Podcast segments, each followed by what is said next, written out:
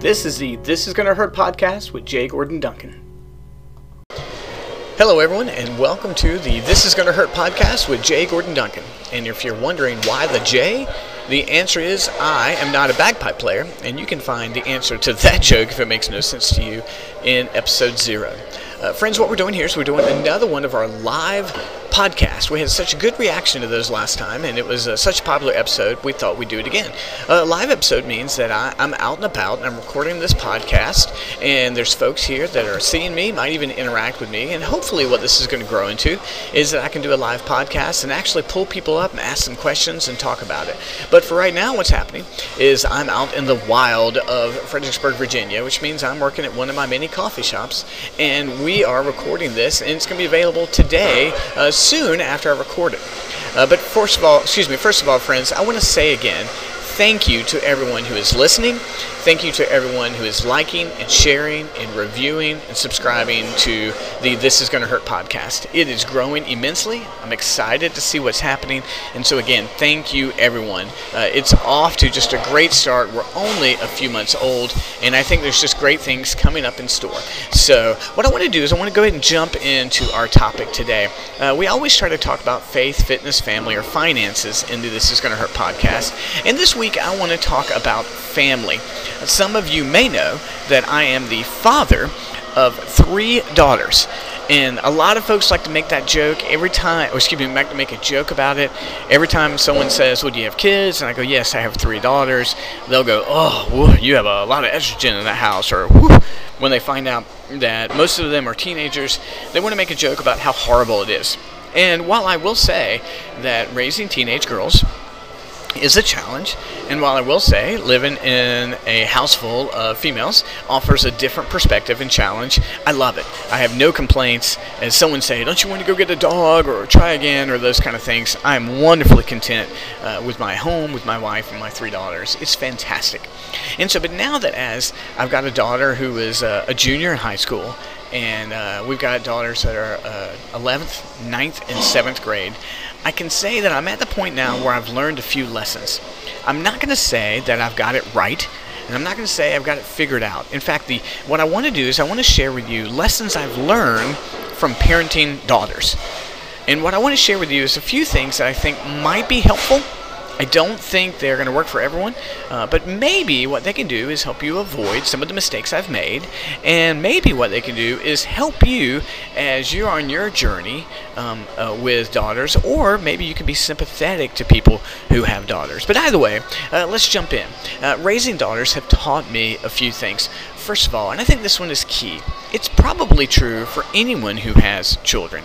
But what I have learned over the years is I need to make sure that when I'm frustrated or that we're in a disagreement or perhaps even an argument with them, I have to make sure that I keep my anger under control.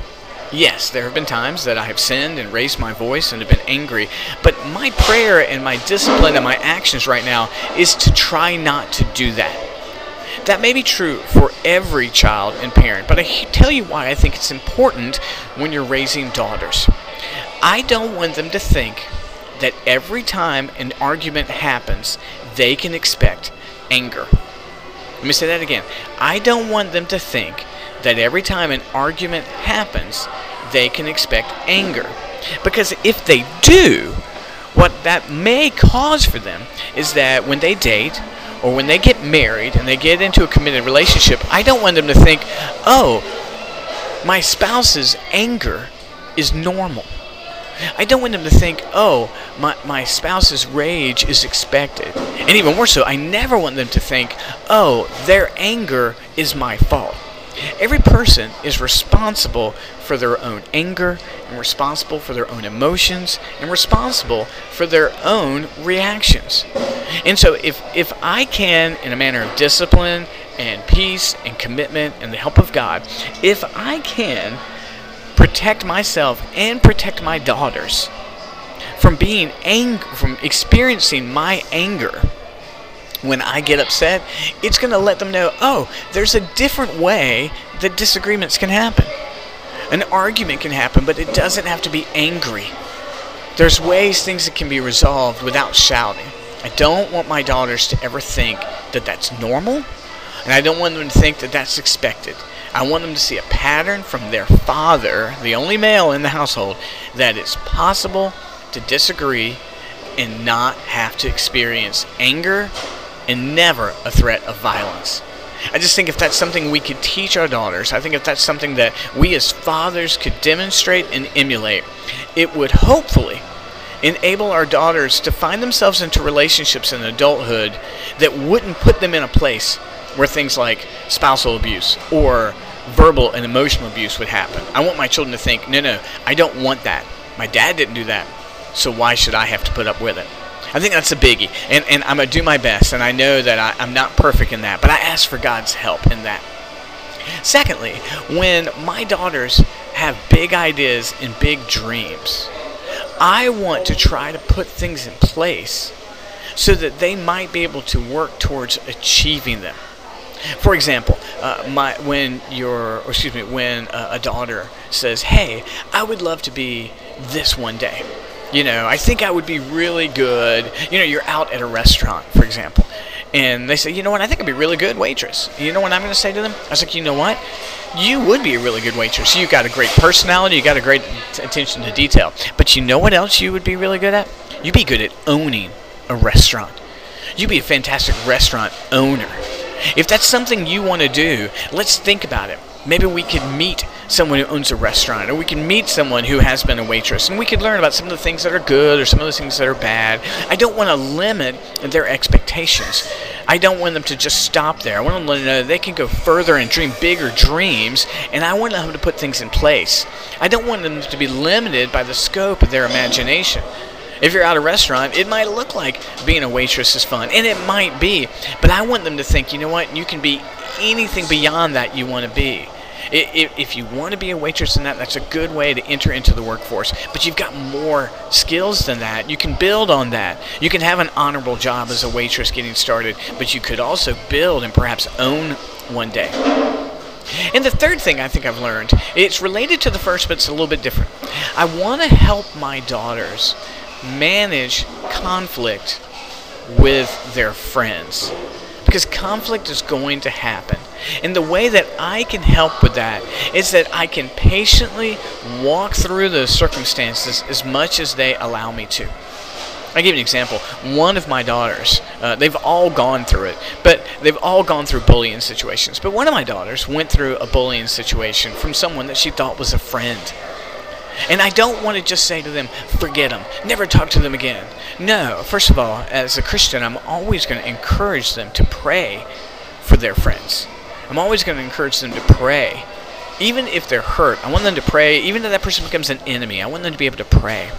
But I want to talk to them about hey, how do you manage conflict with a friend? How do you manage conflict with someone who's bugging you? So, of course, we do things like have you told your teacher, have you told your principal, but what do they do personally?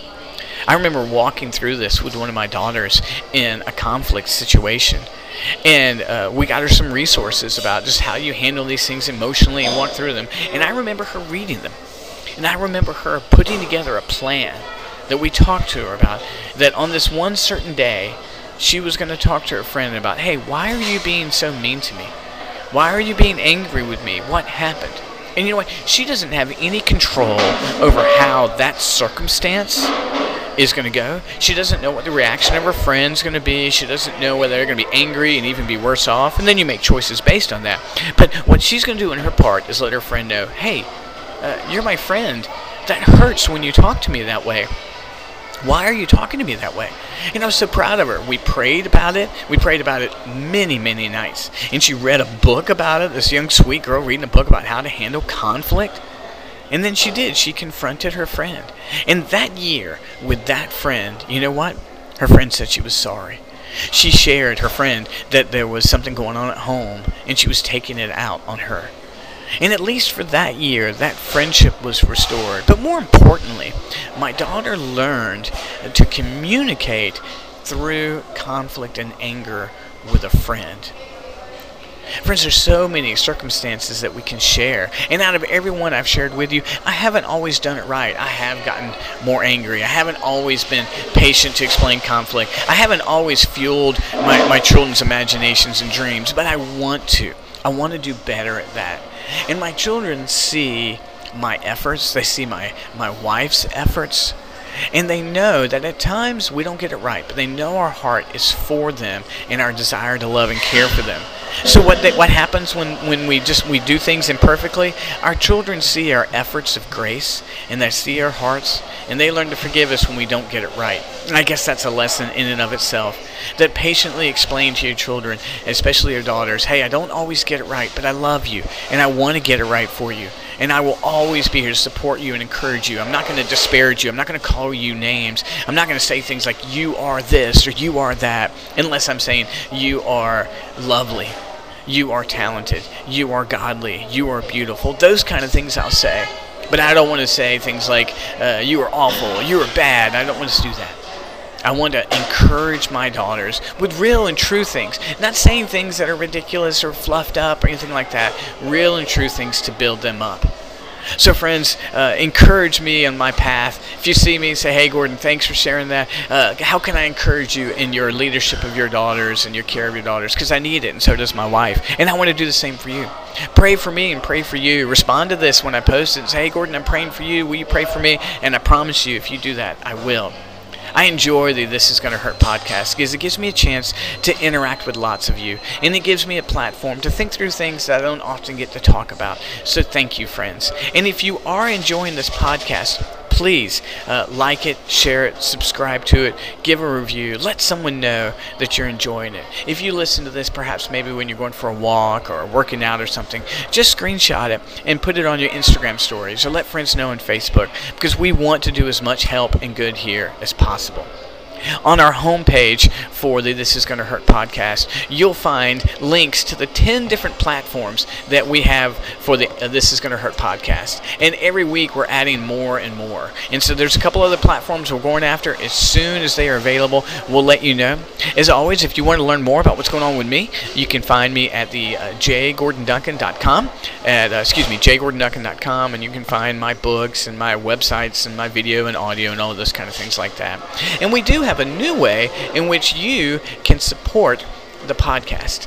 If you go to the homepage, if you go to the link uh, where we, we host this, and that and I'll include this in the notes, that webpage is anchor.fm forward slash this is going to hurt. Uh, I'll put that in the homepage. If you scroll down, you're going to see a button that says support this podcast.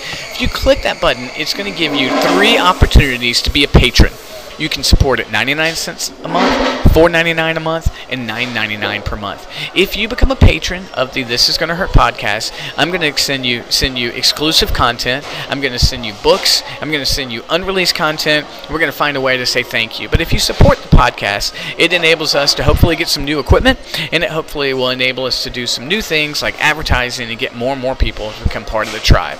Again, guys, uh, this is Gordon. I appreciate everything. Appreciate you listening, and I look forward to interacting with you soon. Thank you so much.